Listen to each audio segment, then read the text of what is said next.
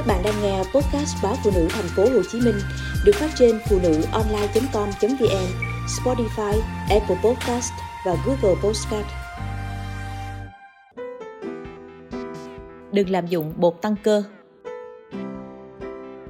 Mặc dù là một chất bổ sung phổ biến, đặc biệt với những người tập luyện thể thao, song các chuyên gia khẳng định lạm dụng whey protein như thay thế cho một khẩu phần ăn có thể làm tăng nguy cơ thiếu hụt chất dinh dưỡng.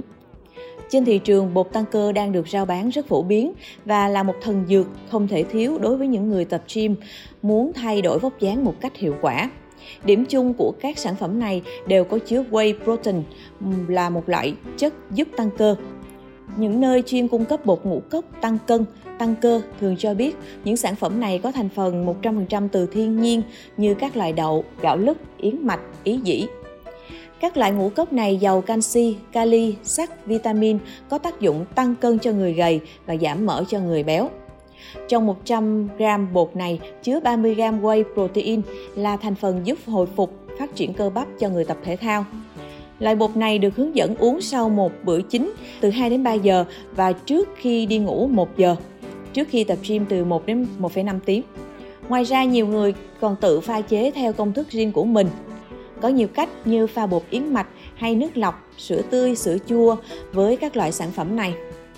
Whey protein có mức giá bán khá cao, từ khoảng 1 triệu tới hơn 2 triệu đồng một hộp, với quảng cáo dễ dàng giảm mỡ, tăng cân, lên cơ, đánh bay cảm giác thèm ăn, vân vân. Theo các chuyên gia, whey protein được làm từ whey là chất lỏng tách ra khỏi sữa trong quá trình tạo format.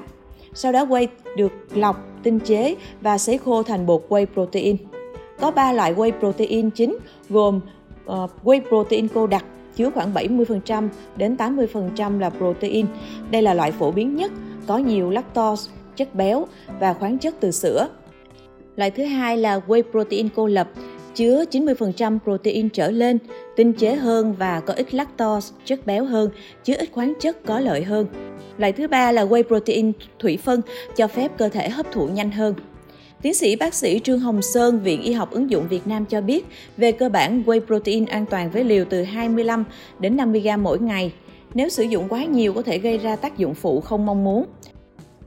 Bên cạnh đó, một số người có thể gặp vấn đề trong việc tiêu hóa whey protein và gặp các triệu chứng như đầy hơi, chướng bụng, đau bụng, tiêu chảy. Nguyên nhân là do cơ thể không thể dung nạp được à, lactose. Với những trường hợp này, có thể dùng whey protein cô lập một cách an toàn hoặc loại bột protein không có nguồn gốc từ sữa.